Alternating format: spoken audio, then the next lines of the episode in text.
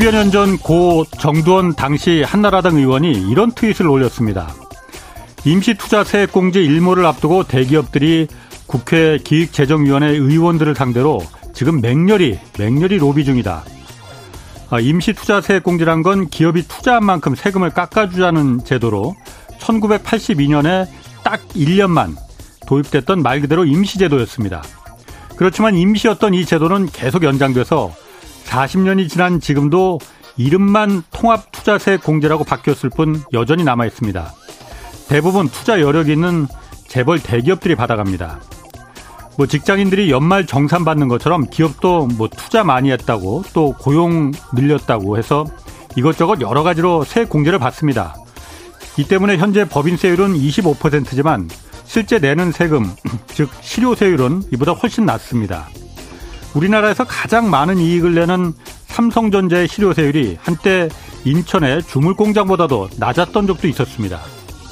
어제 국회에서 신임 국세청장은 정부가 지금 추진하는 대로 법인세를 낮추면 일부 대기업들의 실효세율은 중소기업보다도 낮아진다고 답변했습니다. 세금은 누군가를 깎아주면 반드시 그만큼 다른 누군가에게서 더 걷어야 합니다. 지난해 10대 재벌 대기업이 회사에 쌓아둔 사내 유보금은 906조 원에 달했는데 뭐 코로나로 다들 어려웠다는 그 전에보다도 오히려 36조 원이나 더 늘어났습니다. 네, 경제와 정의를 다잡는 홍반장, 저는 KBS 기자 홍사원입니다. 홍사원의 경제쇼 타이틀을 달고 세 번째 위기, 세 번째 기회라는 책이 발간됐습니다. 홍사원의 경제쇼에 출연하는 경제 전문가 8명과 나눈 대담을 담았는데 이번 주 금요일까지 매일 3분씩 지금 추첨해서 드리고 있습니다. 세계 경제의 흐름을 파악하고 경제 위기의 풍랑을 헤쳐나갈 수 있는 지혜를 담은 책, 이 세 번째 위기, 세 번째 기회를 받고 싶은 분은 짧은 문자 50원, 100, 긴 문자 100원이 드는 샵 9730으로 문자 보내주시기 바랍니다. 자, 홍사원의 경제쇼 출발하겠습니다. 유튜브 오늘도 함께 갑시다.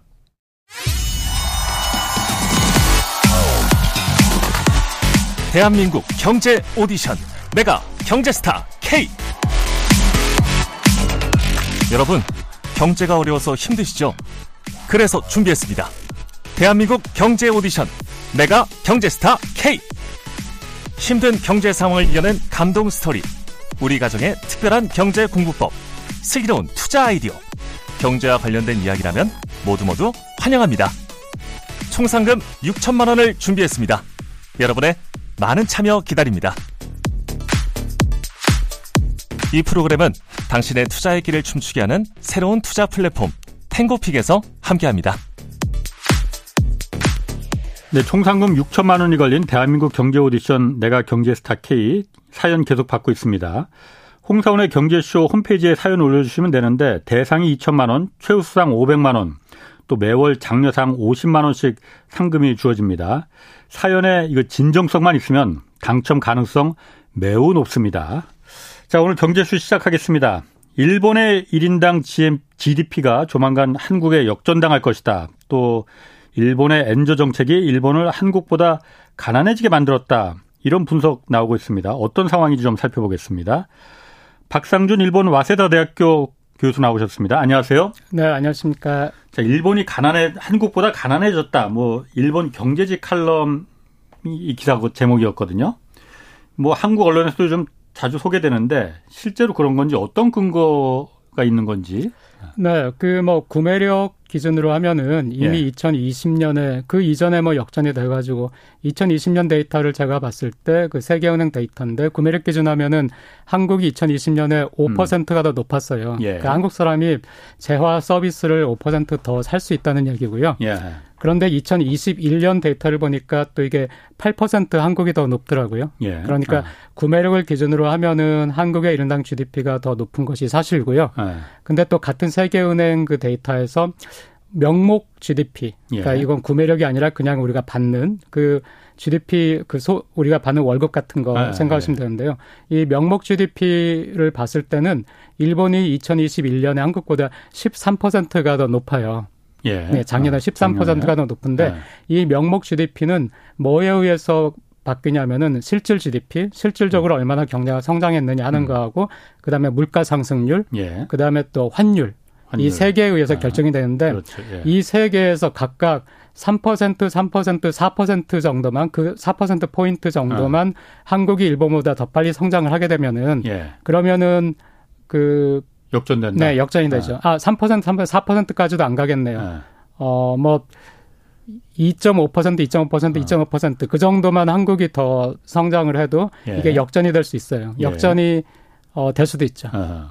그럼 아직은 역전이 된 건 아니군요, 그러니까. 네, 2021년 데이터까지는 역전이 안 됐는데요. 예. 2022년에 예. 뭐 환율이 어떻게 될지 저희가 지금 현재로서는 알수 없잖아요. 예. 그러니까 환율이라든가 물가 상승률 이런 걸 봤을 때 2022년이나 2023년에 음. 그렇게 될 수도 있는데 다른 건 몰라도 실질 GDP는 한국이 성장률이 더 높을 것 같고요. 아, 아. 근데 그건 차이가 많이 안 날 거예요. 한 예. 1% 포인트 정도. 근데 물가 상승률은 확실히 한국이 높을 거예요. 일본은 네. 지금 물가 상승률이 그렇죠. 뭐2% 조금 넘는 정도밖에 안 되니까요. 예. 그런데 이제 그 다음이 이제 환율인데 예. 이 환율이 어떻게 될지는 워낙 등락이 음. 지금 심하니까. 그렇죠. 예. 그럼 아까 그 일본보다 그 실질 구매력 기준으로 해서는 네. 한국이 지금 앞섰다고 했잖아요. 네. 그 말은 다시 말해서 한국 사람들이 일본 사람들보다 좀 여유가 생겼다는 거 아니에요? 네, 슈퍼 그렇습니다. 가서 물건 살 수 있는. 네, 그렇습니다. 그럼 그게 네. 일본은 흔히들 그렇게 말하거든요. 음. 임금이 거의 오르질 않는다. 네. 뭐 80년대나 지금이나 그렇게 크게 차이 안 난다. 네. 일본은 임금이 왜 그렇게 오르질 않는 거예요? 사장님들이 좀 짠가? 네. 그 임금 수준도 보면은 예. 아까 제가 말씀드린 어, GDP 데이터는 세계은행 데이터고요. 예. 임금 수준은 제가 OECD 데이터를 어, 찾아봤는데 2021년에 그 한국이 4천 아 4만 4,813 예. 그리고 일본이 4만 849로 임금도 2000그 21년에 한국이 9.7%가 높아요. 평균 예. 임금. 예. 근로자 평균 임금이 한국 이미 높은데 일본은 97년에 max, maximum 임금이 어. 가장 높이 올라간 것이 97년이었고요. 예. 1997년. 그때부터 임금이 계속 이제 지속적으로 떨어지고 떨어진 다음에 정체되다가 2013년부터 오르기 시작해서 2018년, 19년까지 올랐죠. 예. 그 다음에 다시 정체됐는데 2013년부터 올라서 2018년, 19년 그 올랐을 때도 과거 97년에 그 높았던 수준을 회복하지 못했어요. 음. 그보다 낮은 수준인데 일본은 왜 이렇게 임금이 낮으냐면은 네. 우선 일본은 수요가 강하지 않은 나라예요. 그 물건을 살려는 수요가 뭔가를 왜냐하면은 일본은 고령화 사회이기 때문에 예. 노인들이 많거든요. 예. 예. 노인들이 많은데 이분들은 수요가 강하지 않아요. 예. 아, 그러, 예. 그래서 수요가 강하지 않은 나라니까 일본은 오랫동안 디플레이션을 겪은 거예요. 그렇죠. 그러니까 그게 예. 유명하잖아요.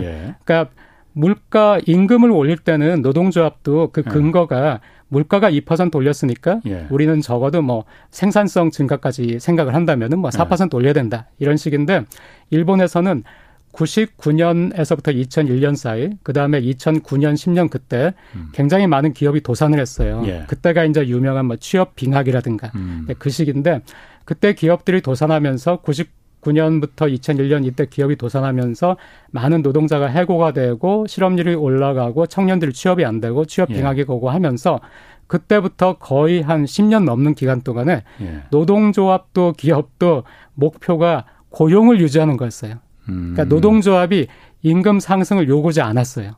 그래서 2012년이나 13년에 경기가 좋아져 가지고 임금이 그때 드디어 올랐거든요. 예. 또 임금이 오르지 않는 것이 문제라는 것을 일본 사람들이 깨닫게 됐습니다. 예. 임금이 오르지 않으니까 소비도 위축되고. 예. 네, 그래서 그동안은 고용 안정에 굉장히 방점을 뒀는데 예. 이제 임금도 올려야 된다 하는 목소리가 나오면서 또 경제가 2013년부터 좋아지니까 2012년, 14년, 14년 이때 임금을 올리기 시작했는데 예. 그때 저도 놀란 것이 일본 신문에서 어떤 기업이 이제 올해 임금을 올린다 이런 기사를 올리면서 12년 만에 처음 뭐 15년 만에 처음으로 어. 그 기업이 임금을 올린다는 거예요. 예. 저도 깜짝 놀랐는데 그런 식으로 고용을 유지하기 위해서 임금을 올리지 않는 회사가 생존하기 위해서 임금을 올리지 않는 그런 전략을 기업과 노동단체가 동시 추구를 한 거예요. 노동단체도 그럼 그거에 대해서 다 동의를 하는 거예요. 네, 우리 그렇습니다. 임금 안 올려줘도 좋다. 네, 네. 고용만 네. 유지할 수 있으면. 그렇습니다. 네, 그렇게 됐고 그 다음에 그 임금이 오를 때도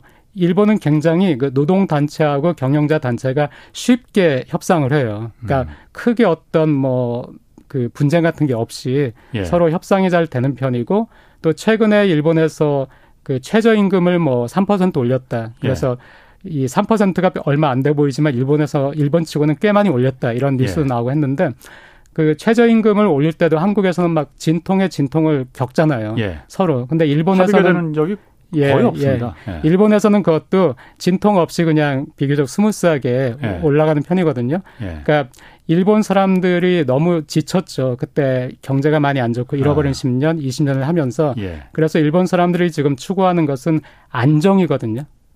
아. 그러니까 예. 어, 많은 일본의 젊은이들이 그 지금이 좋다고 생각을 해요. 그러니까 지금이 네. 과거처럼 조펜 넘버 원이라든가 막 어떻게 뭐 세계에서 어떻게 한다. 예. 이게 아니고 어, 지금이 선진국이니까 우리는 지금이 좋으니까 지금의 이 수준에서 우리는 좋다. 예. 나한테 직업이 주어지고 예. 내가 내 삶을 살 수 있고 내가 살 수 있는 집이 있고 예. 그러면은 뭐 별 문제가 없다 이렇게 생각하기 때문에 그렇게 임금을 올리는 노력이 없는데 하지만은 음. 이게 임금이 오르지 않는 게 일본 경제에 좋지 않다는 많은 그 지적이 있었기 때문에 예. 지금 현재 일본에서는 이게 이슈예요. 임금을 음. 올려야 된다는 것이. 임금을 올린다. 네. 그래가지고 예. 2013년대 임금을 올릴 때도 우선 정치권에서 예. 임금 올려야 된다. 지금 예. N 저가 되고 기업의 실적이 많이 좋아졌으니까 예. 임금을 올려야 된다고 했고 예. 또 경단년 같은 곳에서 우리나라 정경련과 비슷한 거기서도 아 우리도 그걸 이해하고 있다. 예. 임금 올리려고 한다. 그래서 올렸었고 근데 이번에 기시다 총리 지난번에 음. 그 중의원 선거가 있었잖아요. 예. 그 선거 직후에도 선거가 끝나면 이제 아 당신네들이 또 선거에 이겼으니까 어떤 정책을 펴려고 하느냐 라는 예. 거하고 예. 또 야당에다도 자 당신들이 지금 야당인데 당신들 어떤 식으로 해가지고 이 여당에 대해서 그 대결을 하겠느냐, 뭐 여당을 비판하겠느냐 하는 걸 음. 나오면은 제일 크게 나오는 것이 개헌. 음. 그 정치적으로 이게 가장 크죠. 개헌은 예. 어떻게 할 것이냐. 근데 경제 문제에 관해서는 모든 언론이 묻는 것이 임금을 올릴 수 있는 어떤 정책을 당신들은 가지고 있느냐. 임금 올리려고 하는 것이냐. 예. 우리 임금 올려야 되지 않느냐. 이걸 묻고 있고 정치권에서도 임금 올려야 된다. 전부 다 임금 올려야 된다. 얘기를 하고 있으니까 지금 임금을 올려야 된다는 노력은 일본에서 이제 하려고 하죠. 이게 문제라는 걸 인식을 하고 있어서. 그럼 기업들은 재계에서는 그거에 대해서 임금을 올린다는 것에 대해서 쿨하게 받아들입니까? 동의합니까? 네, 그렇습니다. 왜냐하면은 일본의 그 경험인데 예. 처음에 일본이 90년, 91년에 버블이 붕괴되고 나서 예. 그 뒤에 10년 정도의 기간 동안에 일본 사람들이 버블이 붕괴됐다는 거를 생각을 못했어요. 예. 그 아. 이전에 경제가 좋았던 것이 버블이라는 생각을 못했고 음. 그래서 일시적인 경기 후퇴라고 생각을 했어요. 예. 근데 경제가 10년이나 안 좋고 선진국에서는 경험하지 못한 디플레이션이 음. 찾아오고 굉장히 안 좋으니까 노벨 경제학상을 받은 그런 사람들조차 이제 일본 경제 뛰어든 거예요. 여기에 대해서 음. 논문을 막 쓰고 음. 하면서 문제를 막 분석을 하고 예. 하다가 그때 일본에서 뭐 연공 서열이라든가 종신 고용이라든가 예. 굉장히 일본에는 또 그 관계를 중요시 해 가지고 예. 은행에서 그 대출금을 상환을 못하는 기업들을 대출 중지를 못하고 계속해서 대출을 연장하면서 음. 은행마저 위험해지고 예. 이런 것들이 일본의 문제다. 그래서 효율성이 너무 없다. 일본 경제는. 음. 그래서 그때는 과거 80년대에 조펜 넘버 원 해서 미국 학자들이 어 일본을 배우자 했던 것처럼 이제 90년을 지나고 나서 2000년이 되니까 2000년대가 되니까 예. 어 일본에서 미국을 배우자 이게 붐이 일어난 거예요. 예. 그래서 2001년에 코이즈미가 성역 없는 개혁을 그 외쳤을 음. 때 그때 이제 많이 한 것이 우정 민영화라든가 효율성을 중시하는 거였어요. 예. 그래가지고 기업들도 이제는 종신 고용 이런 것이 아니라 네. 노동 유연화하고 효율성을 키우자. 그래서 효율성을 키우면서 그때 일본 기업들이 좋아진 시기가 있었습니다. 예. 시기가 있었는데 다시 또 세계 경제 위기가 2009년에 오고 2020 2011년에 동일본 대지진이 오고 하면서 일본이 어려워지면서 또 다시 이번에는 음. 아 우리가 너무 효율성만 강조하다 보니까 이 고용 안정이 무너지고 또그 사람들이 노후에 대해 불안해지고 예. 하다 보니까 오히려 소비를 안 하게 되고 그럼 기업도 투자를 안 하게 되고 이것도 문제다 해가지고 음. 그 뒤에 2013년부터는 이게 공감이 된 거예요. 일본 사회 전체가. 예. 그러니까 2013년이니까 이제 잃어버린 20년이 지나고 나서 잃어버린 예. 20년이 음. 지난 다음에 일본에서 깨달은 것은 아, 미국식 그 효율성도 아니고 과거 일본이 가졌던 그런 안정 추구도 아니고 예.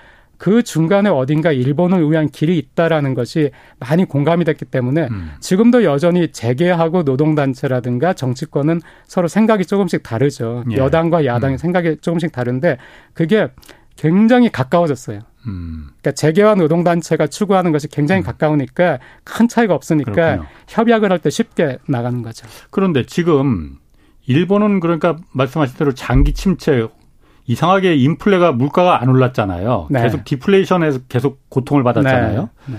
그래서 어떻게든 뭐 인플레를 좀 유발하려고 엔저 네. 그, 그 계속 정책 피고 그랬는데 지금은 인플레가 물가가 조금씩 오르잖아요. 뭐 물론 네. 다른 우리나라나 미국에 비하면 뭐 아무것도 아니지만 2% 정도까지 인플레가 지금 올라갔다면서요. 예, 예. 근데 임금 올리 인상하면 이제 인플레율이 더 올라갈 텐데. 네.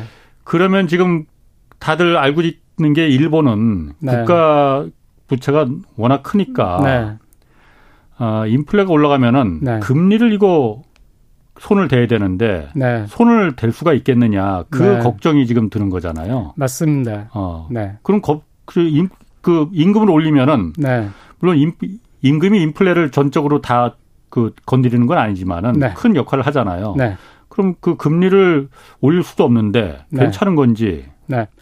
네. 그 일본은 인플레이션은 지금 걱정을 안 해요. 왜냐하면은 예. 일본은 특이하게도 디플레이션으로 너무 고통을 받았고 네. 항상 인플레이션이 겨우 2% 됐나 하면은 네. 다시 또 디플레이션이 오고 예. 이 경험을 수차례 반복을 한 거예요. 예. 그러니까 지금의 2% 인플레이션도 말씀하신 대로 전 세계에서 가장 낮은 수준이거든요. 그렇죠. 예. 그러니까 인플레이션이 더 오면 어떡하나 이 걱정은 하지 않아요. 음, 음. 그래서 임금을 올려야 된다는 거에 대해서는 사회 전체가 공감을 가지고 있어요. 네. 임금을 올리려고 하고 예. 이 임금을 올림으로 해서 인플레이션이 더 발생한다고 하더라도 예. 그게 뭐 그렇게 다른 나라에 비하면 정말 조족지혈이니까 네. 그거는 겁내지 않는데 자 그러면은 양적 완화를 멈춰야 되는가. 음. 이 인플레이션보다도 일본에서는 지금 엔저가 너무 급속하게 이루어져 가지고 예. 이게 오히려 일본 기업에 해가 될 수 있다라는 예. 얘기가 나오기 때문에 이 엔저가 급속하게 이루어진 배경에는 미국에서 계속해서 금리를 올리는데 음. 일본은 안 올리니까 예.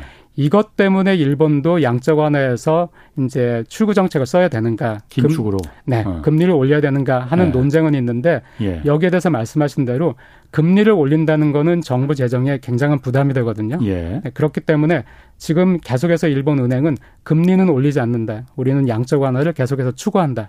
이렇게 얘기를 하고 있습니다. 양적 완화를 계속 추구하면 돈을 계속 찍겠다는 거잖아요. 네. 찍어서 네. 시장에 풀면은 네. 당연히 엔화의 가치는 떨어질 수밖에 없을 거 아니에요. 그런데 지금까지 그 양적 어. 완화를 계속 하면서 예. 엔화가 120엔까지도 갔다가 예. 양적 완화를 전혀 그 줄이질 않았는데 예. 출구 정책을 전혀 쓰지 않은 상태에서도 엔화 가치가 또다시 105엔까지 또 강세가 된 적이 있었거든요. 예. 그 다음에 지금은 정말로 일본은 가만히 있는데 전 세계가 금리를 올리고 있으니까 네. 그 엔화가 또 다시 130을 깨고 35를 깨고 예. 130 막 8, 139 이거 네. 140 깨지는 것이 아닌가 하는 얘기까지 나왔을 때 일본 은행하고 금융청하고 재무성이 같이 공동으로 예. 지금의 엔저는 너무 급속하다 위험하다라는 예. 이제 얘기를 할 정도로 이렇게 됐는데 그리고 나서 일본에 아 미국에서 지금 그 또 어, 인플레이션이 심하고 하니까 음. FRB에서 뭐, big step에서 giant step 이렇게 예. 막 가고 했었는데 예.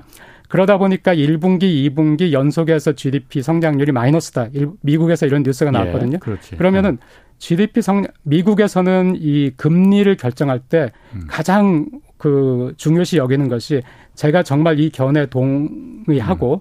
어, 그 연준 의장일 때 지금의 옐런 재무장관이 연준 의장일 때 예. 연준의 보고서에서 항상 그 옐런 회장이 그걸 강조했어요. 네.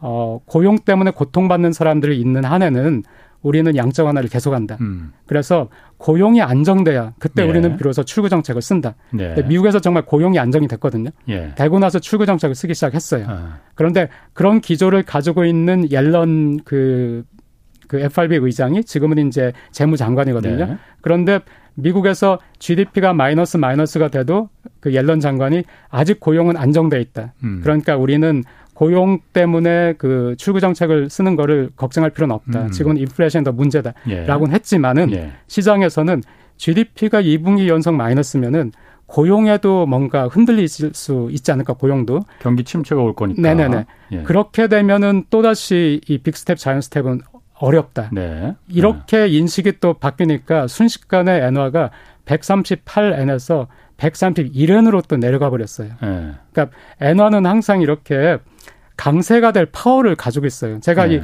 홍사원의 음. 경제쇼나 다른 것에서도 말씀을 드렸지만은 지금 일본이 가지고 있는 대외 순 자산이라는 거는 전 세계에서 가장 큰 그렇죠. 수준이거든요. 예. 그러니까 일본은 이상하게도 고베 대지진이 있었을 때 예. 그런 큰 경제적 충격이 오면은 경제가 나빠지니까 당연히 통화가 약화된다고 사람들은 생각하거든요. 예. 그리고 또 동일본 대지진이 왔을 때도 예. 그러면 통화가 약해져야 되는데 그때 복구를 위해서 해외에 있는 그 자산에서 발생하는 소득을 일거에 일본으로 들여오니까 일본 엔화가 그 일시적으로 강세를 보이는 거예요. 그러니까 엔화는 약세가 되다가도 어떤 동기가 생기면은 워낙 해외에서 기다리고 있는 돈이 많다 보니까 그게 일본으로 들어오면은 강세가 돼 버려요. 그러니까 투자가들이 굉장히 겁내하는 거예요, 이거를. 음. 그러니까 이 그셀그 포지션을 잡기가 그러니까 선물 시장이나 이런 데서 엔화를 투매하거나 했다가 예. 어, 그랬다가 과거에 손해 본 투자가들이 많거든요. 해외 투자가들이. 그렇기 때문에 이걸 겁내하기 때문에 이 일본 은행에서도 계속 메시지를 지금의 엔화는 너무 급격하게 절하가 됐다. 위험하다.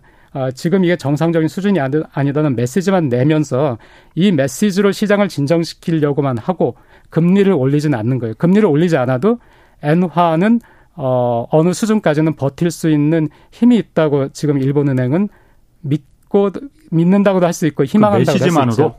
네네. 네. 아니 모든 게 돈이든 물건이든 네. 많아지면 가치가 무슨 떨어지는 거잖아요. 무슨 값이 네. 되는 거잖아요. 네네네. 근데 일본은 그 엔화는 계속 지금도 찍어내는데 네. 이 미국이 잠깐 뭐 야, 이거 이제 경기 침체 우려해야 되는 거 아니야? 그러니까 금리 네. 인상 급격하게 하면 안 될 것 같은데 그, 그 시장의 어떤 그 인식만으로 네네. 엔화 자체가 찍어내는데도 가치가 다시 올라갈 수 있다. 네. 자, 그러면은 네. 뭐 그렇게 일본 참 희한합니다. 그러니까 예, 그런 면에서 예, 보면 이해할 예, 수가 예. 뭐 상식적으로는 이해는 잘 안 되는데 네, 네. 일본이 어쨌든 지금 물가 상승률이 2%까지 올라온 거잖아요. 2%좀 넘었어요. 아, 그럼 네. 옛날에는 정말 1%도 안 되고 2% 올라가는 게 소원이었잖아요. 네, 마이너스일 때도 아. 많았죠. 그런데 만약 물가 상승률이 네. 2%를 넘어서 지금 3% 음. 4%까지 만약 올라간다면 네, 네. 그래도 버틸 수 있습니까?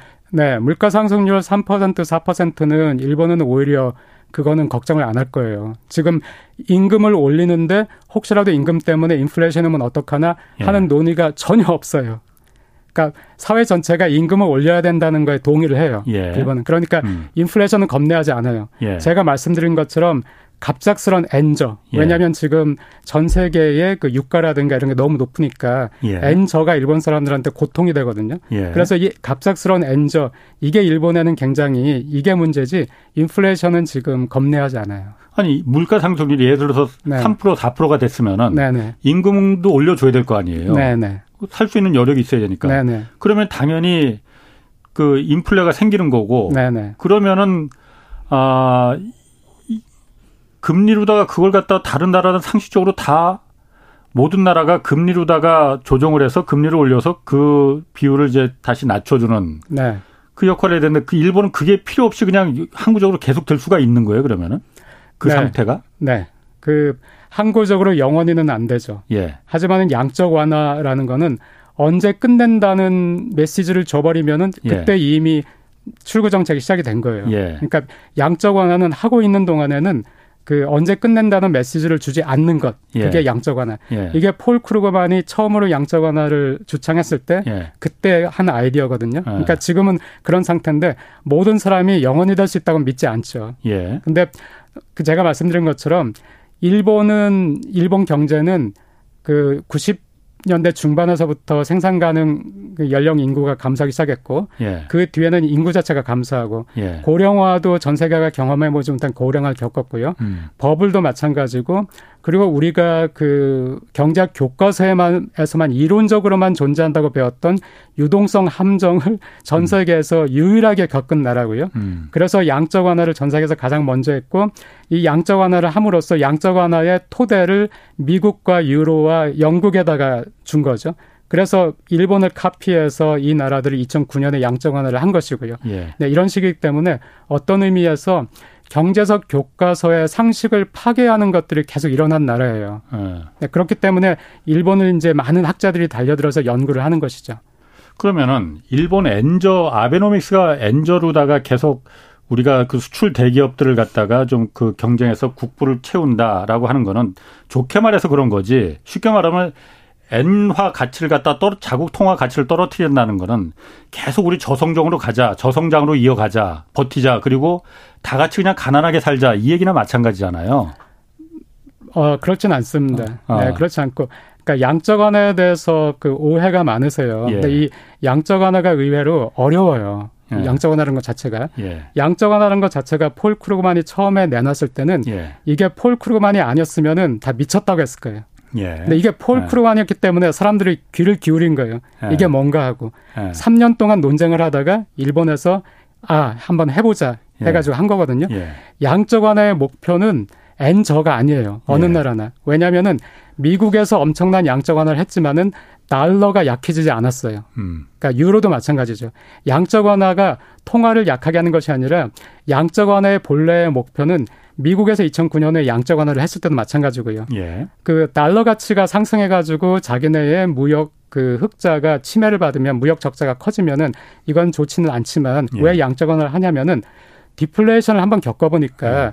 이 디플레이션 정말 무섭다 일본을 예. 보니까 양적 완화를 함으로써 이 디플레이션을 막자는 거예요. 예. 디플레이션이 안 일어나도록. 예. 근데 이 양적 완화의 부작용이 이제 그 통화 가치가 폭락할 수 있는 것이죠. 양적 완화 예. 때문에. 예, 예. 그래서 일본에서도 통화가 일본 그 통화가 폭락할 수 있으니까 예. 양적 완화는 안 된다는 반대가 굉장히 많았고요. 예. 그러나 2001년부터 2006년까지 양적 완화를 했더니 엔화 가치가 내려갔지만 일본 기업에 도움이 될 정도까지만 내려간 거예요. 그 당시에. 예.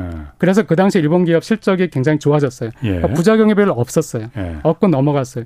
2013년부터 또, 아, 그리고 2009년부터 그 주요 통화죠. 그 파운드하고 유로하고 달러가 양적 그 완화를 시작했는데 2009년도에 일본만 안 한 거예요. 예. 일본만. 예, 예. 그랬더니 일본에서는 무서운 엔고가 발생을 해버린 거예요. 음. 그 1달러당 76엔까지 가는 일본 기업들이 뭐 버틸 수 없을 정도로. 그래가지고 그때 토요타도 리콜 사태라든가 다른 것도 겹쳤지만 2008년도에 처음으로 영업 적자를 토요타라는 그 기업이 예. 그 영업자를 냈었고 일본 아까도 말씀드렸지만 2009년, 10년, 11년 이때 일본 기업들이 굉장히 무너진 기업도 많고요. 예. 또 실적이 뭐 사상 그 최악의 실적을 낸 기업들도 많고요. 이렇게 됐을 때 또 다시 아 다른 나라 다른 주요 통화는 양적 완화를 안 했는데 예. 우리만 안 한 게 또 정책적 실수였다. 예. 해가지고 2013년부터 4년 늦게 일본은 뛰어들어서 양적 완화를 한 거예요. 예. 해가지고 다시 N 저가 유도가 됐어요. 엔저가 유도가 됐는데 120 엔정 엔까지 갈 그 정도에서는 일본 기업 실적이 굉장히 좋아지고 일본에 해가 없었어요. 음. 그러니까 120엔 정도면은 그냥 좋은 거예요. 어, 좋은 거. 그랬는데 지금은 문제가 이제 다른 메이저 통화가 출구 정책을 해버린 거예요. 음. 근데 일본은 4년 늦게 뛰어들었으니까 예. 4년 늦게 출구 정책을 하면 좋은데 예. 다른 세계가 그 출구 정책을 이미 해버리니까 예. 과거에 다른 세계가 양적 완화를 할 때 일본만 안 할때 음. 일본 엔화가 76엔까지 가는 고통의 시간이 있었는데 예. 예전은 반대로 남들이 뛰어나갔는데 예. 일본만 하고 있으니까 엔화가 막 지금 엄청 약세가 되는 예. 거예요. 근데 이거를 일본에서는 뭐 125엔 정도까지는 어, 정상이라고 생각을 해요. 예. 그리고 저도 계산을 해봤거든요. 제가 그 지금 하는 그 논문 쓰고 있는 논문이 그 다섯 개 메이저 통화에 중국의 렌민비까지 합해가지고 다섯 개 통화에 얼마나 고평가됐고 얼마나 저평가됐는가. 제 그러니까 그 논문이 완성된 건 아니지만 지금 현재 결과로는 엔화가 지금 현재 한 10에서 15% 정도는 저평가된 거로 그 제 계산에 나오더라고요. 예. 이걸 역으로 얘기하면은 120엔 정도면은 괜찮다는 거예요. 예. 그 정도면 뭐 정상이라는 얘기니까 일본에서는 지금 120엔에서 많이 벗어나가지고 거의 140엔까지 갔으니까 그때는 일본에서 는 굉장히 막그 일본 정부에서 지금 안 좋다 위험하다 얘기를 했지만은 음. 어이 양적 완화가 어느 통화를 폭락을 시켜가지고 과거에 다른 나라에 있었던 정말 통화의 엄청난 폭락, 그거로 인한 막 굉장한 인플레이션, 그래서 결국은 하이퍼 인플레이션, 국가 기관이 무너질 정도의 위험성 이런 거에 대해서 어, 많은 뭐 버냉키라든가 옐런이라든가 아니면은 그 폴 크루그먼이 거기까지 사태가 엔화는 오지 않을 것이다라고 해서 양적 완화를 그 이론적으로 해보라고 했기 때문에 아직은 그게 일어나지 않은 거예요 일본에서. 아니 그런데 과거 2008년 금융위기나 이럴 때 돈을 풀어도 문제가 없었던 거는 그때하고 지금은 상황이 다릅니다. 그때는 돈을 푸는 풀어도 인플레가 발생하지 않았잖아요. 물가 오르지 않았습니다. 왜냐면은 그때는 전 세계가 철저하게 세계화가 돼서 돈을 아무리 풀어도 슈퍼마켓의 물건은 항상 싸게 공급할 수 있는 지구상에 어디선가 싸게 공급 만들어서 납품해 줄 수 있는 그 체계가 있었거든요. 지금은 그게 끊어졌지 않습니까? 지금은 돈을 풀면 무조건 물가가 오르게 돼 있고 경기는 과열되게 돼 있잖아요. 근데 일본만 그게 예외가 될 수가 있느냐. 일본도 어쨌든 전 세계 가치 그 공급망의 사슬의 한그 체인 중에 하나인데 일본만 혼자서 우리는 계속 그냥 그 돈 풀어도 돼. 우린 그래도 물가 안 올라. 그리고 아무 문제 없어. 이렇게 나가는 게 가능한 건지 저는 그게 솔직히 납득이 안 가거든요. 네, 그게 위험하죠. 위험한데 네. 어, 이 문제를 어, 일본 사람들한테 맡기시죠. 네, 우리 우리가 왜 이렇게 막 많은 시간을 들여서 아. 일본의 인플레이션을 걱정하나요? 우리는 아. 일본을 보면서 예. 한국을 걱정하고 아. 일본을 일본의 경험을 보면서 예. 아 한국은 어떻게 될 것인가 이걸 고민해야 되잖아요. 알겠습니다. 사실 그건 뭐 맞긴 맞습니다. 그런데 어쨌든 이 동아시아에서 일본, 한국, 중국, 타이완이 네 나라가 어쨌든 경제적으로 유기적으로 굉장히 엮여 있기 때문에 네. 사실 일본 문제를 우리가 그냥 강 건너 저 나라 괜찮을까? 뭐 이렇게 볼 수만은 없기 때문에 좀 이, 이, 이 사안도 좀 다루는 거잖아요. 자, 그러면은 다음에 그 요즘 치포 동맹 이거 한참 그 화두입니다. 네. 치포 동맹 미국이 제안했지만은 지금 한국, 일본, 대만 이렇게 네 나라가 그래서 반도체 치포잖아요. 네. 어, 일본에서는 이 치포 동맹 이슈를 어떻게 다루고 있습니까, 지금? 일본에서는 그렇게 나쁘게 보지 않아요. 네. 왜냐하면 이것이 있기 이전에 네. 일본에서 이걸 추구를 하고 있었거든요. 네. 그러니까 이 치포 동맹이라는 그런 이름이 아니라 예. 일본에서 소위 말하는 오픈 이노베이션이라고 해가지고요. 예. 일본에서 자기네가 반도체를 연구하거나 아니면 반도체 생산 시설을 짓거나 할때 예. 타이완하고 미국하고 유럽의 그 기업들을 참여시키려고 노력을 많이 했어요. 예. 그래서 일본 자체도 어떤 하나의 그 그룹을 만들려고 했었고요. 예. 그래서 잘 아시다시피 TSMC가 그 구마모토 현에 어, 공장을 건설하는데 예. 일본 정부가 절반을 보조를 하죠. 예. 네, 그래가지고 소니하고 또 덴소라고 그 자동차 부품 회사인데 예. 거기에서 출자를 해가지고 합작으로 이제 만들고요. 음. 그 다음에 이게 만들어지면은 일본은 파운드리가 없잖아요. 음. TSMC하고 삼성이니까. 예. 그러니까 삼성이나 TSMC가 일본의 그 소재하고 장비의 수요 그 어, 바이어가 되는 셈인데 예. 어 지금 구마모토 현에다가 TSMC 공장을 설립하면은 일본 국내에서 국내에 있는 공장에 그 반도체 공장에다가 장비하고 소재를 납품을 하게 되는 거잖아요. 네. 그러면 공급망이 좀 더 안정이 되겠죠. 예. 자기네 나라 안에 있으니까. 네. 그런 식으로 해가지고 이미 경쟁력이 있는 소재하고 장비 쪽에서도 지금 외국의 추격이 굉장히 심하죠. 이 부분은 예. 경쟁이 굉장히 심하니까 예. 그 공급망을 안정시켜 가지고 네. 소재하고 장비 쪽에 좀 더 안정적인 그 바이어를 제공한다 이런 어 것이 있고요. 그다음에 또 일본에서 이제 최첨단 반도체를 연구를 해야 되잖아요. 음. 근데 삼성에서 이번에 3나노 뭐 발표도 하고 했잖아요. 예. 그, 그리고 TSMC하고 삼성은 뭐 이미 4나노 이쪽에서 이제 네. 생산을 하고 있고요. 일본에서는 전혀 그게 시설이 없어요. 네. 그리고 또 음. TSMC 같은 경우에도 지금 구마모토 현에서 짓고 있는 것도 어, 이 정도의 첨단 설비가 음. 아니에요. 좀 더그 10나노 정도라고. 네네, 맞습니다. 예. 10나노도 아마 안 될 거예요. 아마 예. 15 정도나. 네, 그 정도를 하고 있는데 그 일본에서 하지만은 장비하고 자기네 소재는 3나노, 4나노 이걸 대상으로 만들어서 납품을 해야 되잖아요. 아, 예. 그, 뭐, 구마모토 현에 있는 뭐 그 정도까지는 안 되잖아요. 예. 그러니까 장비하고 소재에서 3나노용, 4나노용 어. 그 장비와 소재를 만드는 그 연구를 하는 데 있어서는 미국의 인텔이라든가 예. 유럽의 기업들이라든가 이, 이 기업들을 끌어들이려는 거예요. 예. 그러니까 또 일본은 저는 이거는 일본이 그 좀 현명했다고 할까요? 좀 예. 잘했다고 생각하는 부분이 있는데 뭐냐면은 약다고 할 수 있을까요? 일본이 좀 약다 예. 할수 있는데 과거 히토류 규제가 있었던 건 아시죠? 중국과. 네. 예. 그때 일본의 완승으로 끝났거든요. 처음에는 일본의 완패였죠. 그때 일본이 완패 아니었나요? 아니요. 어. 일본의 완승이었어요. 어. 네, 일본의 완승이었는데 네. 그 어, 왜냐면은 나중에 WTO에서 그, 어, 히토류 규제가 예. WTO를 위배했다. 네, 예. 해가지고 음. 그 제재가 내려졌고요.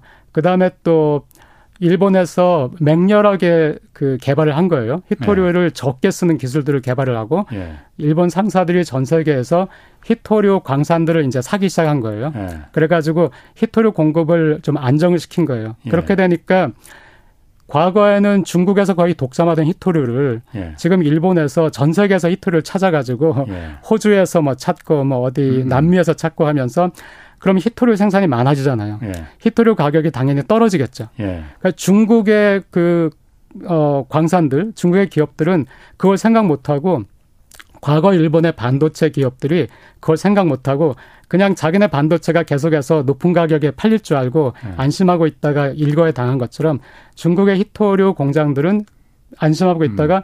갑자기 전 세계에서 히토류 물량이 많아진 거예요. 음. 그러니까 손익 분기점 밑으로 그 내려가 버린 거예요. 네, 예. 가격이. 예. 그래서 중국의 히토류 공장들이 오히려 파산을 했어요. 그 뒤에. 음. 예. 그래가지고 뭐 그리고 또 어, WTO 얘기는 제가 말씀드렸지만은 일본이 그때 WTO에 제소할 때 일본만 제소한 게 아니에요. 그 중국의 행위에 대해서 중국이 유럽이나 미국에서 히토리를 수출하면서 하고 있던 점에 대해서도 미국과 유럽과 그 유럽연합과 미국과 일본이 동시에 이 문제를 가지고 WTO에 제소를 한 음. 거예요. 예. 그러니까 중국은 어. 3대 1로 싸우게 된 거예요. 예, 예. 그래가지고 이거는 일본의 완성으로 끝났어요. 음. 네. 이런 경험이 있기 때문에 일본은 중국을 그렇게 두려워하진 않아요. 예. 그리고 예. 중국도 일본에 대해서 한 번 당했기 때문에 예. 굉장히 그 뒤로는 이런 종류의 규제를 음. 중국이 안 해요. 서로 음. 정치적으로 굉장히 불안하더라도 예. 또 당하셨다고 생각하기 때문에 이게 한 가지가 있고 일본은 중국에 대해서 예. 언제나 그, 어, 중국과 미국으로 얘기를 안 해요.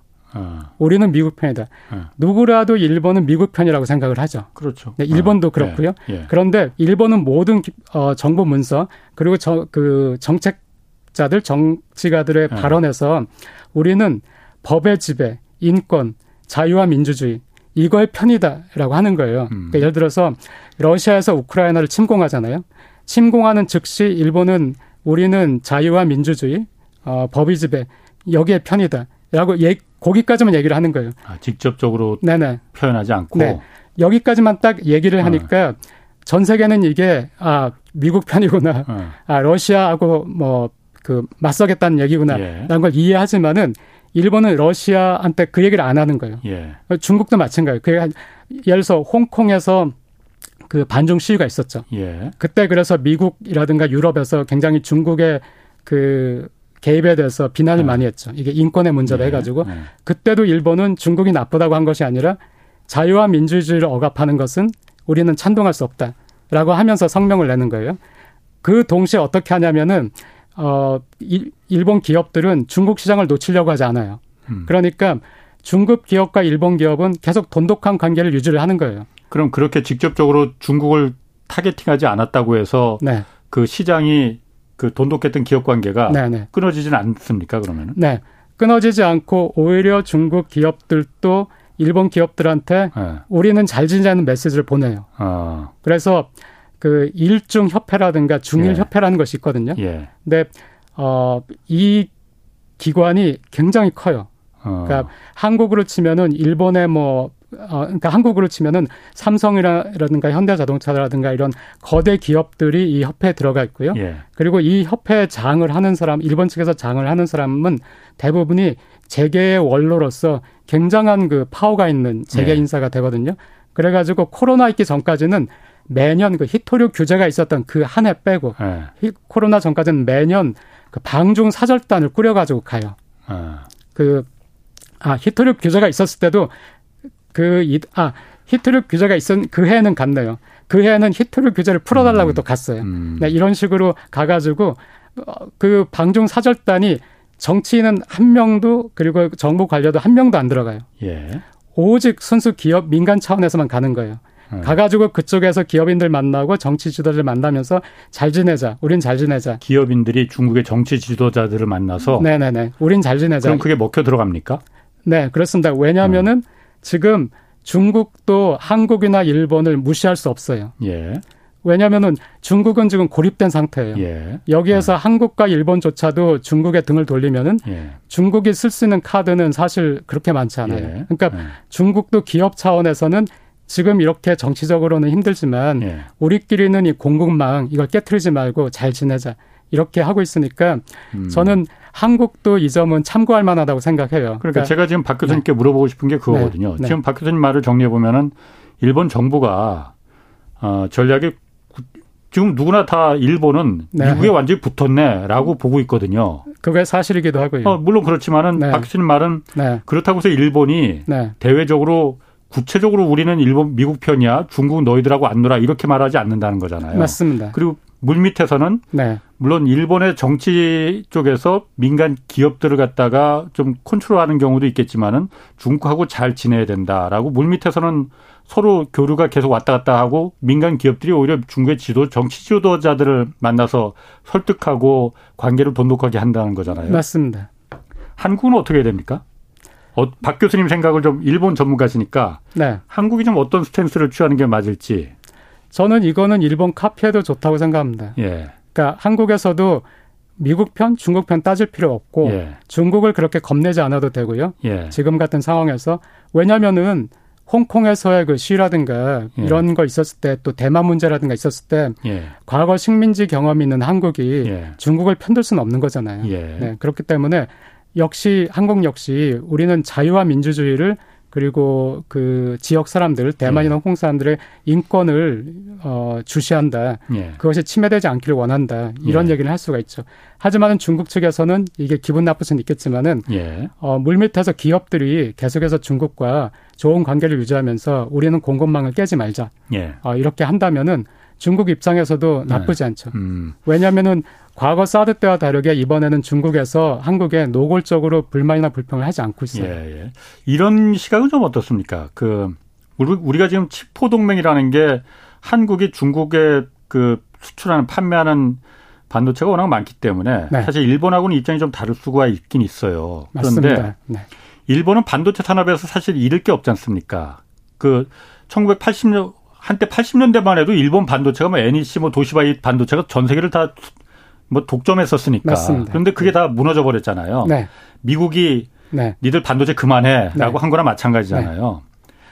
바이든 대통령이 이번에 그 얘기를 했습니다. 반도체는 미국이 발명한 거고 이제 그 발명품을 우리 집으로 데리고 올 때가 됐다라는 얘기를 저는 이 말이 매우 중요하다고 생각하거든요. 네.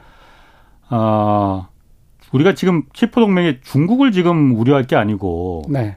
과거 1980년대 일본이 미국에서 반도체 산업이 괴멸됐던 것처럼 미국의 의도가 아, 한국과 대만에 집중돼 있는 너무 몰려 있는 반도체 산업을 미국으로 다시 들어가고 이쪽에 그 어떤 기술력이나 이런 부분을 좀 낮추려고 하는 거 그런 의도는 없겠느냐 어떻습니까 박 교수님 생각은? 그냥 오히려 미국을 생각... 더 그러니까 지금 미국의 속셈을 더 어, 중시해야 된다 이런 얘기거든요. 어, 제가 뭐 감히 반도체에 네. 대해서 그 이건 정책의 문제고 하니까 예. 그거를 뭐 이렇게 얘기하기는 그렇지만은 그냥 예. 제 개인 그 일본의 경험을 본 과거 반도체가 아. 무너진 일본의 경험을 봤을 때는 지금 일본에게 했던 그 미일 반도체 협정과 같은 일본에게 했던 것을 미국이 똑같이 중국에 대해서 하려고 하고 있거든요. 예. 한국에 대해서 하려는 게 아니에요. 예. 그래서 중국과 맞설려니까 미국은 유럽과 한국과 일본한테 대만한테 우리 편이 되달라는 거예요. 예. 네, 여기에서 한국이 만이 만약 누군가의 편에 서야 한다면은 예. 한국은 그쪽 편에 서야 되죠. 예. 왜냐하면 미국과 유럽과 일본과 대만이 합, 합하면은 예. 중국이 당해낼 수가 없어요. 예. 그 누군가 해야 된다면은 그리고 그걸로 인해 가지고 한국이 반도체 개멸을 될 것인가 하면 그렇지 않습니다. 왜냐하면은 일본도 이미 한 번 당했기 때문에 그건 예. 알고 있어요.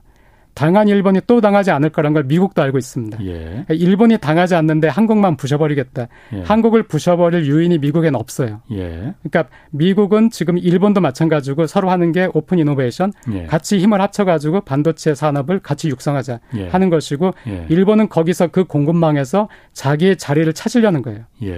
그러니까 한국에서 이번에 삼성이 그 공장을 또 짓는다고 발표했죠 미국에 그 계속 짓고 있고 뭐 SK도 마찬가지죠 음. 미국에서 좋아 가지고 바이든이 굉장히 뭐 그 환대를 하고 한다고 하죠. 예. 삼성 공장이 미국에 있는데 삼성을 무너뜨리려고 한다. 이건 상상할 수 없습니다. 예. 그러니까 그거는 뭐 걱정하지 않으셔도 돼요. 음. 그 부분은 그런데 아 미국이 그러니까 한국의 반도체 산업을 일부러 괴멸시키려고 하는다 그런 거는 뭐 가능하지 않은 일이죠. 맞습니다. 다만 그게 뭐냐면은 네.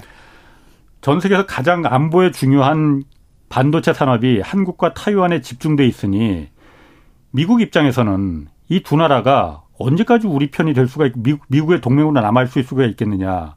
동맹이라는 건 항상 깨질 수가 있는 거잖아요. 그러다 보니 저 두 나라가 너무 반도체 산업이 앞서 있는 거는 더군다나 태평양 건너에 있는 거는 이건 안 된다.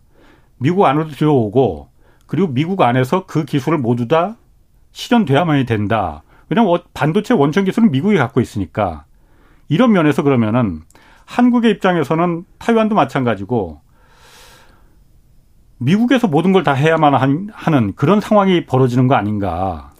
이거를 현실적으로 어. 한번 생각을 해보죠. 예. 만약 그런 상황이 벌어졌을 때 한국이 거기에 대항하거나 거부할 수 있나요? 그거는 제가 모르겠습니다. 그건 뭐 네. 정치적인 네. 문제가 아, 그거는 정치적인 문제가 아니라 예. 이 문제는 삼성과 SK 하이닉스에 물어야 돼요. 예.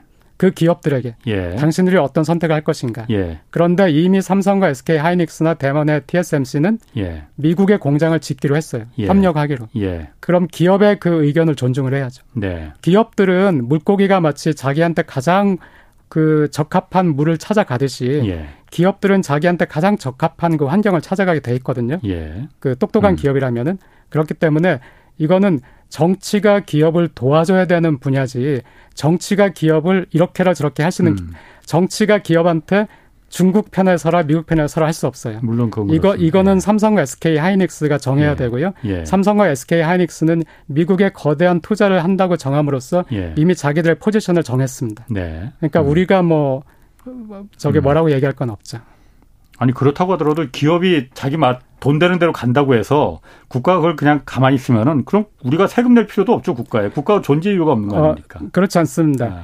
그 일본이 지금 사회가 되게 안정되게 보이는 것은 예. 경제가 되게 안 좋아 보이는데도 고용이 안정돼 있고 부동산이 안정돼 있기 음. 때문이거든요. 고용 예. 안정 제가 말씀드렸는데 고용이 안정되려면 기업이 망하지 말아야 돼요. 네네. 네. 음. 일본에선 그래서 생존이라는 게 되게 중요해요.